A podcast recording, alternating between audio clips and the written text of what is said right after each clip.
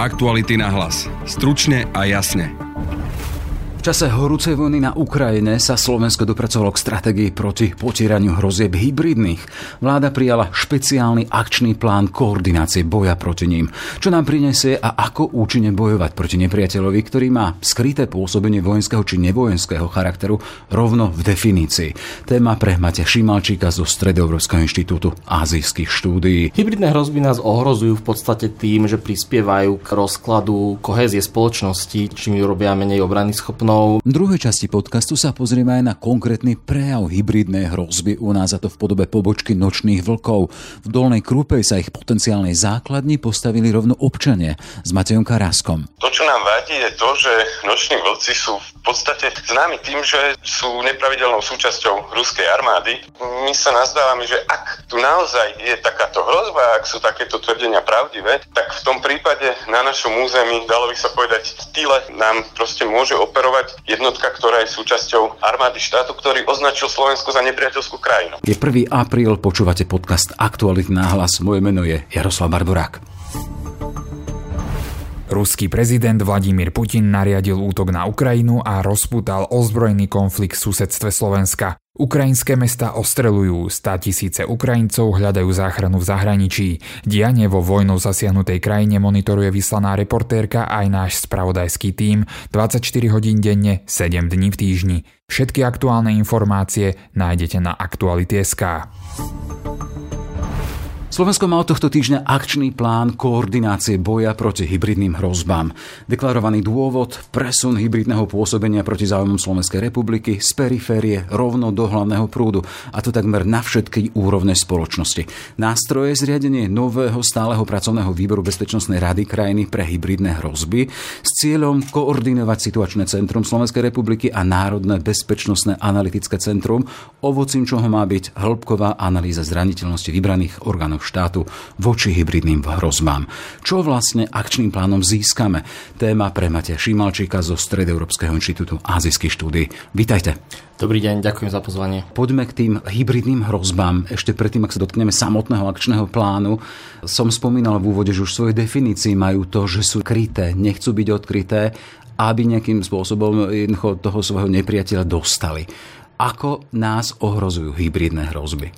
Hybridné hrozby nás ohrozujú v podstate tým, že prispievajú k rozkladu kohézie spoločnosti, čím ju robia menej obrany schopnou, menej reakcie schopnou na e, rôzne bezpečnostné hrozby, e, čo umožňuje v podstate nepriateľovi aj v prípade, ak by ten konflikt mal prerásť do nejakého ostrého, otvoreného, horúceho vojenského konfliktu, e, jednoduchšie dosahovať svoje ciele.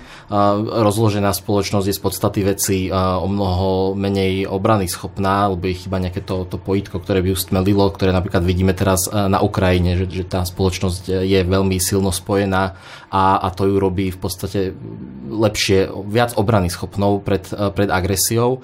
A pokiaľ by táto práve spoločenská kohézia bola rozložená, čo, čo, čo, čo je niečo, čo pozorujeme na Slovensku dlhodobo v súvislosti s tými ruskými hybridnými hrozbami mm. napríklad, tak e, práve v prípade takejto ostrej konfrontácie to môže vytvárať mnohé problémy z pohľadu obrany štátu. A, a netýka to, to samozrejme len eh, toho najčastejšie skloňovaného problému, ktorým sú dezinformácie, ale ide aj o rôzne ďalšie parciálne problémy.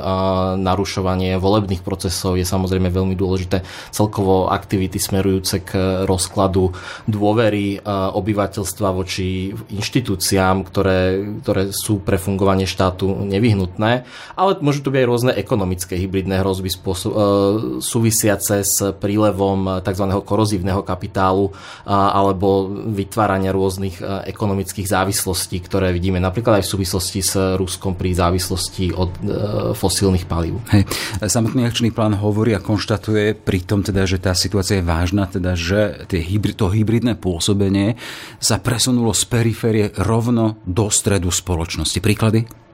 Tak súvisí to samozrejme aj s tou aktuálnou situáciou na Ukrajine, kedy vidíme, že e, hybridné hrozby sú e, podstatou toho pôsobenia Ruska mimo Ukrajiny, v tom, na, tej ukrajinskej periférii, čiže, čiže na Slovensku a tak ďalej, kde práve majú za cieľ e, rozložiť tú spoločenskú, ten spoločenský dopyt po nejakej pomoci Ukrajine napríklad.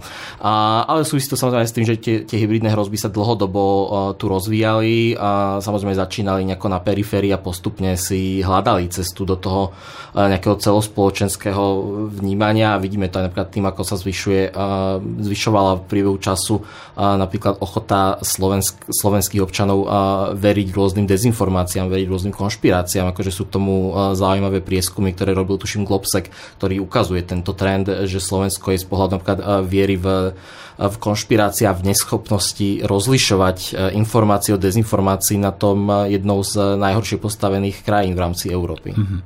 Máme teda od stredy e, tú stratégiu, akčný plán a počuli sme cieľ, má ním byť hĺbková analýza zraniteľnosti štátu voči spomínaným hybridným hrozbám. Ako sme ako štát zraniteľní, keď hovoríme o týchto hybridných hrozbách? Zraniteľný samozrejme sme a v akej miere to je, ukáže samozrejme tá analýza, ktorá, ktorá má byť realizovaná. A je dôležité si uvedomiť, že um, hybridné hrozby nie sú problémom nejakého jedného rezortu, ale je to celospoločenský problém a, a preto je dôležité, aby sa takáto analýza konala v podstate medzirezortne a, a, nebol, a nebol tam ten taký typický rezortizmus, že každý si hladí na to svoje a, a nespolupracuje, nekoordinuje sa. A, čiže, čiže pokiaľ bude tá analýza takto vykonaná, tak podľa mňa je tam veľký potenciál, že odhalí zásadné nedostatky, ktoré, na ktoré bude nutné reagovať, na tie známe nedostatky a známe rizika, ktoré, o ktorých už vieme, samozrejme ten akčný plán už reaguje teraz a, a už teraz navrhuje nejaké opatrenia, ktoré by sa mali v nejakej určenej dobe zrealizovať. Ale tá analýza samozrejme môže priniesť aj nové zistenia, a, a na ktoré bude nutné potom reagovať. Analýza to bude ovocie toho samotného procesu, ktorý je teraz spustený ale keď hovoríme o akčnom pláne, o stratégii, to znamená, že tam sú načrtnuté ciele a aj s konkrétnymi dobami plnenia, aj formou plnenia. Tu má byť akýmsi koordinátorom špeciálny výbor pri Bezpečnostnej rade, ktorý má koordinovať koho? Tam ide o to, aby si boli koordinované ostatné orgány štátnej správy, čo je práve ten hlavný problém, ktorý sme mali na Slovensku v súvislosti s e, doterajším reagovaním na hybridné hrozby. A, že tam chýbala tá koordinácia. A nejaké čiastkové politiky sa realizovali napríklad na ministerstve zahraničných vecí, na ministerstve obrany, na ministerstve spravodlivosti.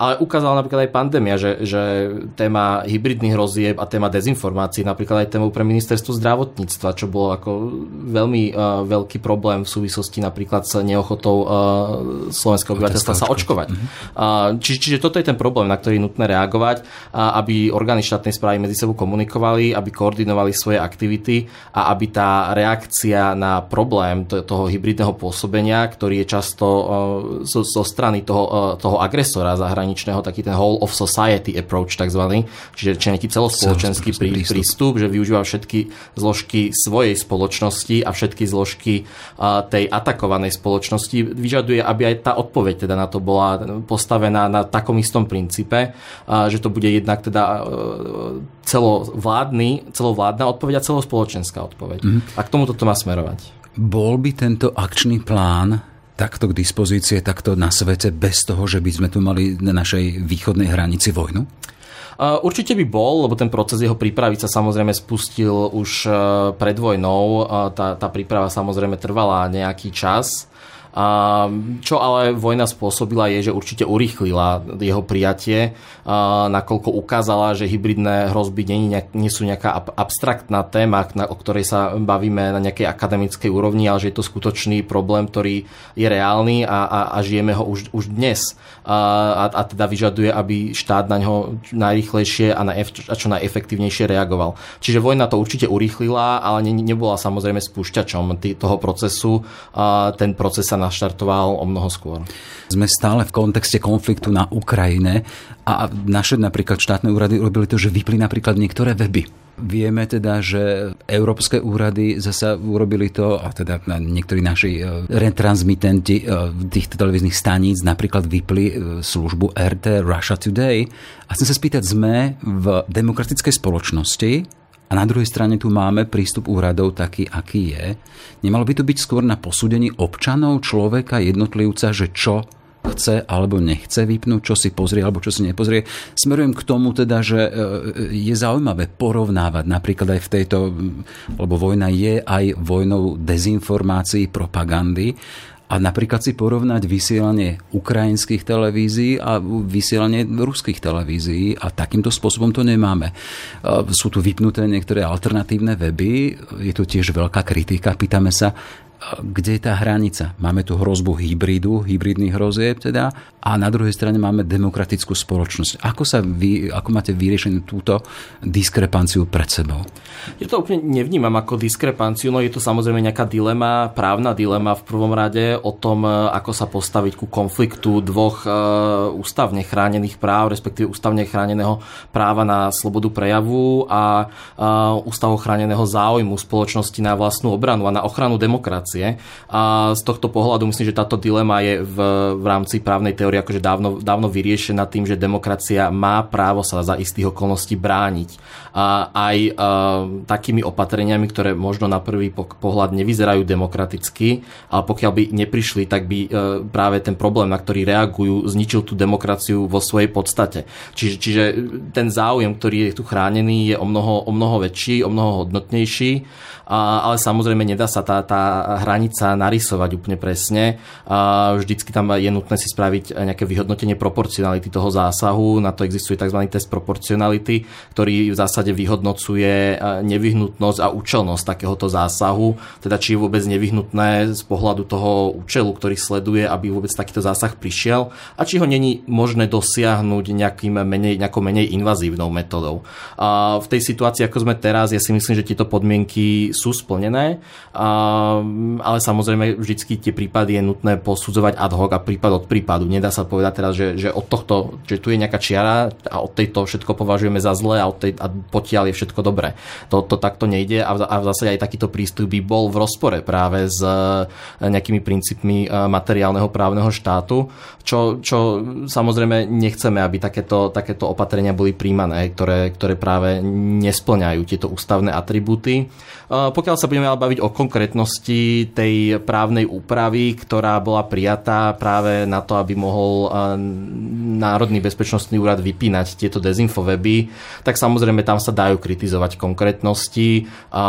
To, to opatrenie je z svojej podstaty reaktívne, reaguje na konkrétnu situáciu, nebolo pripravené proaktívne s nejakým výhľadom, že, že bude v budúcnosti na niečo reagovať, reaguje už na vzniknutú situáciu a, a bohužiaľ v takých prípadoch sa stáva, že tie opatrenia sú niekedy šité hrubou ihlou a, um, a môžu obsahovať, obsahovať nedostatky. Viem si predstaviť, že, že v konkrétnostiach by ten, tá právna úprava mohla byť napísaná aj lepšie, a, ale v tej situácii, ako sme teraz, bolo nevyhnutné zrealizovať nejaký rýchly zásah samozrejme čo je podľa mňa pozitívne, je, že, že je to právna úprava, ktorá bola v, tomto, v takejto podobe prijatá len na určitý čas. Hm.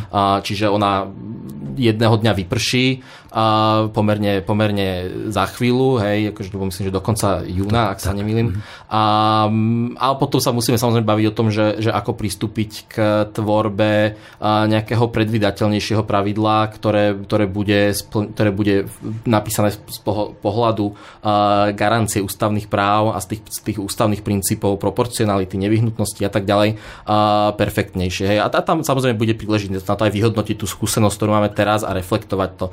A celkovo je podľa mňa ináč problémom toho, ako Slovensko doteraz reagovalo na rôzne hybridné hrozby, že tie opatrenia sú často reaktívne, lebo nepripravia sa, nepripravia sa dopredu s nejakým výhľadom, že toto je potenciálne riziko, ktoré by nás mohlo v budúcnosti ohroziť a treba mať na to pripravený právny rámec, aby sme vedeli adekvátne reagovať.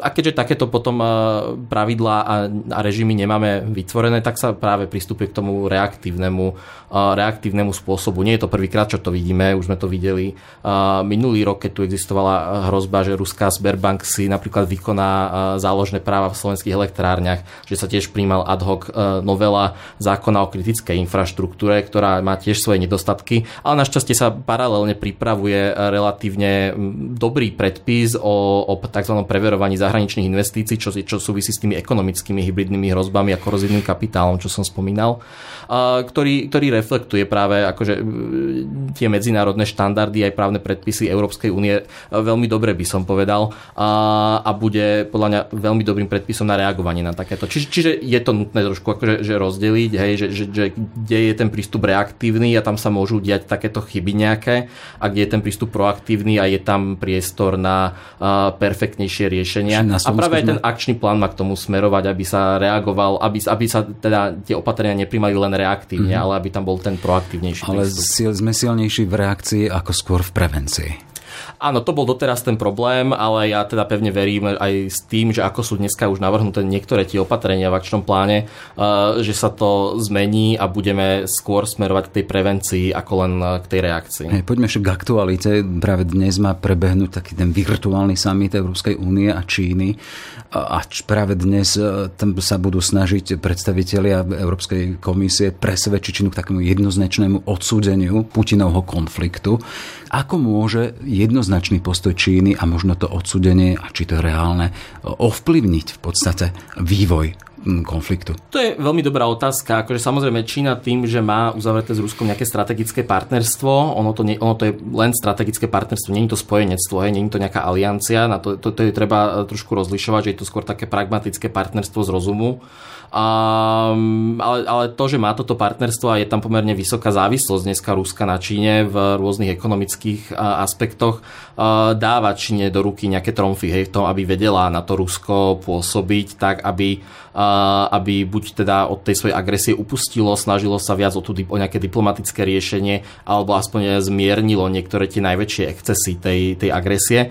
Ale nemyslím si, že to je reálne, že by Čína k tomuto pristúpila v tomto momente a určite to neurobi preto, lebo ju presvedčila Európska únia alebo že ju presvedčili Spojené štáty. Či ak to Čína urobí, tak to urobí vtedy, keď to bude vyhovovať jej vlastným záujmom.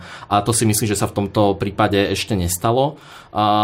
Z konania E, Číny, respektíve konania e, konkrétnych e, predstaviteľov čínskej vlády a komunistickej strany a ich vyjadrení vidíme, že oni teda možno boli na začiatku prekvapení tým, že sa niečo také udialo, prípadne, že boli prekvapení rozsahom toho, čo sa udialo, respektíve toho, čo sa deje, ale postupne sa k tomu akože v zásade nejakým spôsobom prispôsobili A tá retorika smeruje k tomu, že, že veľmi intenzívne preberajú aj ruskú propagandu, pozicionujú ten konflikt nie ako konflikt uh, ruského agresora voči, uh, voči Ukrajine, ale ako konflikt uh, východu a západu, ako niečo, čo je legitímnou reakciou Ruska na svoje na svoj pocit ohrozenia zo strany USA, zo strany NATO, čo sú samozrejme akože úplne absurdné tvrdenia, um, ale ukazujú, že teda pre, pre Čínu je ten konflikt tako, že, že to možno vníma ako príležitosť práve ešte viac sa vymedziť voči, voči Spojeným štátom a v, v tom ich vlastnom veľmocenskom zápolení.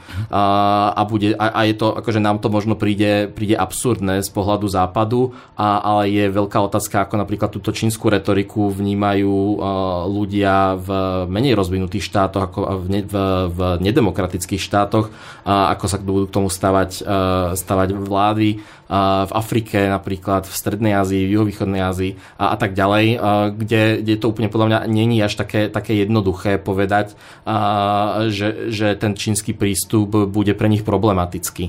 Um, práve aj akože vo vzťahu k tomu, ako Západ reagoval na, na tú vojnu um, a prijal akože veľmi veľmi rýchle a robustné opatrenia, veľmi, veľmi e, rozsiahle sankcie, čo, čo teda mňa akože veľmi pozitívne prekvapilo, že sme toto dokázali. A, ale vidíme, že už niektoré autoritárske režimy e, vidia, že, že sú zaskočené touto reakciou a vidia v tom e, pre seba potenciálne ohrozenie, čo môže mať ešte nejaké dlhodobejšie dopady na fungovanie svetovej ekonomiky napríklad.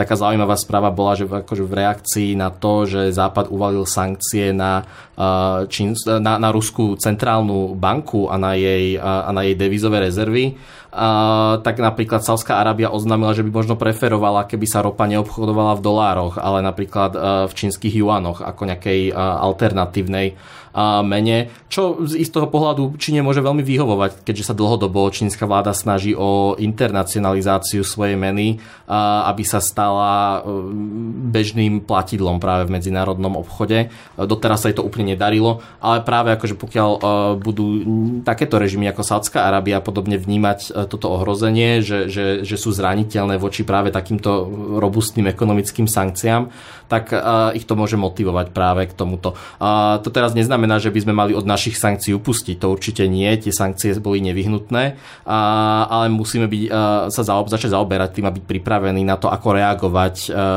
na takúto situáciu, ak by vznikla, že niektoré krajiny by odmietali napríklad obchodovať naďalej v dolároch a v eurách. Len by sme zatvorili tú tému toho virtuálneho samitu EU-Čína, čiže vy hovoríte, ten predpoklad je taký, teda, že Čína si pôjde svojou cestou a povie si svoje vtedy, keď bude chcieť. Nie na nátlak alebo na nejakým spôsobom navodenie európskych lídrov. Presne tak, to si myslím. Pre Čínu bude ešte dôležitá téma aj to, že ako sa budú vyvíjať ďalšie sankcie, aby, neboli, aby sa čínske firmy nestali terčom nejakých sekundárnych sankcií.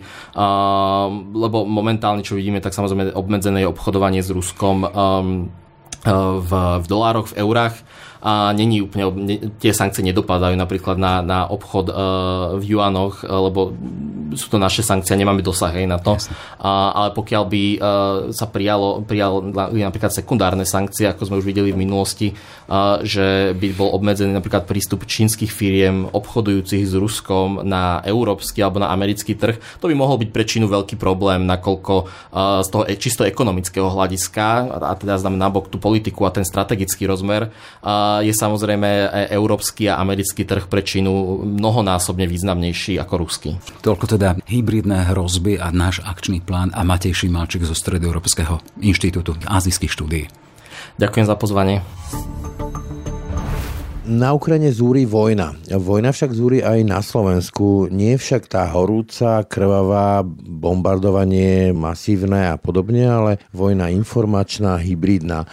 No a jedným z tých subjektov tejto vojny sú aj tzv. noční vlci. Je to podľa viacerých relevantných bezpečnostných zložiek tohto štátu a sú ľudia, ktorým sa nepáči, že u nás eh, títo noční vlci pôsobia, dokonca majú mať, alebo je nejaký objekt spájany s týmito nočnými vlkmi v katastri obci Dolná Krupa a už sa začala organizovať aj istá petícia, ktorá by chcela zhátiť e, schvaľovanie zmien územného plánu, ktorý legalizujú využívanie objektu v obci Dolná Krúpa pre nočných vlkov. A teraz by som sa o tom porozprával s Maťom Karáskom, jedným z tých, ktorí stoja za touto iniciatívou. Dobrý deň. Dobrý deň. Pán Karásek, o čo konkrétne ide a prečo? Ide predovšetkým o to, že sa nám už v roku 2018 eh, v obci Dolná Krupa objavila taká ambícia zo strany pána, ktorý sa volá Jozef Hambálek, o ktorom sa teda hovorí, že je šéfom takej slovenskej pobočky nočných vlkov, ktorý si zakúpil takú polnohospodárskú usadlosť, kde teda v 2018 deklaroval, že to bude prvá základňa nočných vlkov v Európe. Vtedy už sa zdvihla taká vlna odporu voči, voči tejto jeho iniciatíve.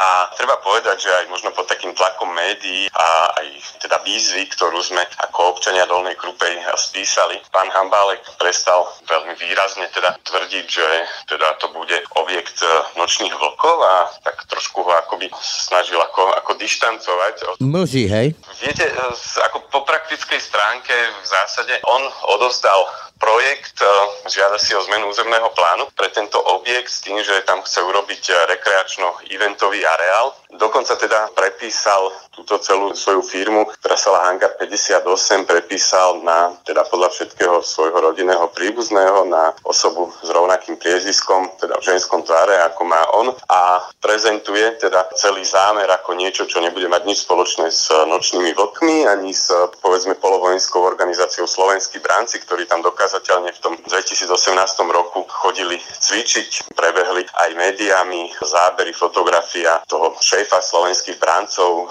Čecha, ktorý tam sedí v takom bojovom vozidle pechoty. No a v podstate firma Hangar 58 prezentuje ten svoj zámer ako niečo, čo bude v zásade spoločensky prospešné, čo bude, myslím, že to chcú spájať aj s hasičskými aktivitami, nakoľko pán Hambálek je aj dobrovoľným hasičom.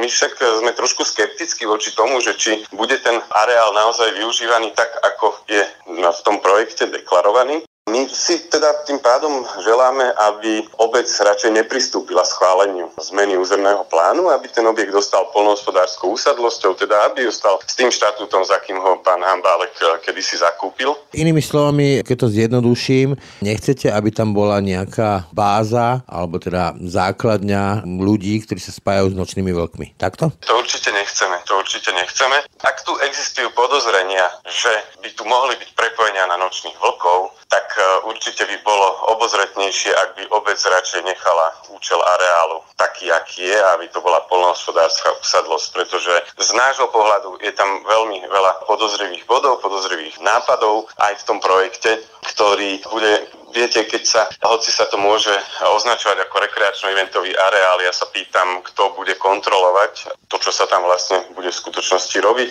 Ak tam budú naozaj mať cvičiť uh, hasiči, tak ja sa pýtam, či na tých istých cvičiskách náhodou nebudú cvičiť aj zase nejaké polovojenské organizácie a kto to bude kontrolovať, ak sa to bude diať za tým múrom a ostatným drôtom toho objektu. Mi napadá, že rekreačno-eventový areál je taký newspeak, e, podobný ako Vladimír Putin hovorí miesto vojna, špeciálna operácia, ale čo vám vadí na tých eh, nočných vlkoch osobne, keď sa spýtam? Ja by som ešte rád tomu, čo ste povedali, doplnil v rámci toho Newspeaku, že viete, tá celá hybridná vojna rada Newspeak používa a veľmi rada vytvára také rôzne kamufláže a také mimikry, aby veci sa tvárili inak, než v skutočnosti sú. A práve ja by som rád pripomenul aj ten fakt, že rekreačno-eventové a naozaj spektakulárne eventové akcie sa dejú aj na základniach nočných vlkov, povedzme v Rusku alebo na Dombase, veď oni sú práve tým slávni, že robia naozaj veľké eventy, povedzme povedzme k oslavám druhej svetovej vojny, kde sa do tých eventov prepašováva aj e,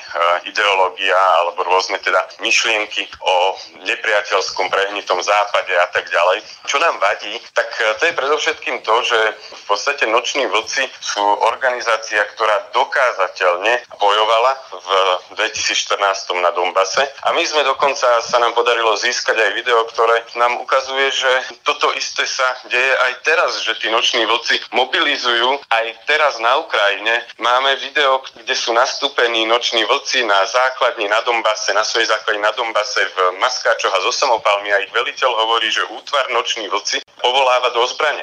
To, čo nám vadí, je to, že noční vlci sú v podstate známi tým, že sú nepravidelnou súčasťou ruskej armády, že je to organizácia, ktorá je financovaná Kremlom, čo tu ukázal napríklad slavný opozičný ruský politik Navalny. A v zásade my sa nazdávame, že ak tu naozaj je takáto hrozba, ak sú takéto tvrdenia pravdivé, tak v tom prípade na našom území, dalo by sa povedať, v tyle nám proste môže operovať jednotka, ktorá je súčasťou armády štátu, ktorý označil Slovensko za nepriateľskú krajinu. Niečo ako sme tu mali od 68. do 91. sovietské vojska na území ČSSR. Hej, tak to vnímate? Ale v menšom a na motorkách. A čo je teda tým e, konečným cieľom e, tejto aktivity, ktorú ste rozbehli, kde by sa ľudia mali podpisovať? Cieľom je vyzvať hlavne teda orgány štátu, aby zakročili, to je jeden rozmer, aby teda naozaj prešetrili, že či noční vlci nie sú organizáciou, ktorá by mala byť postavená mimo zákon.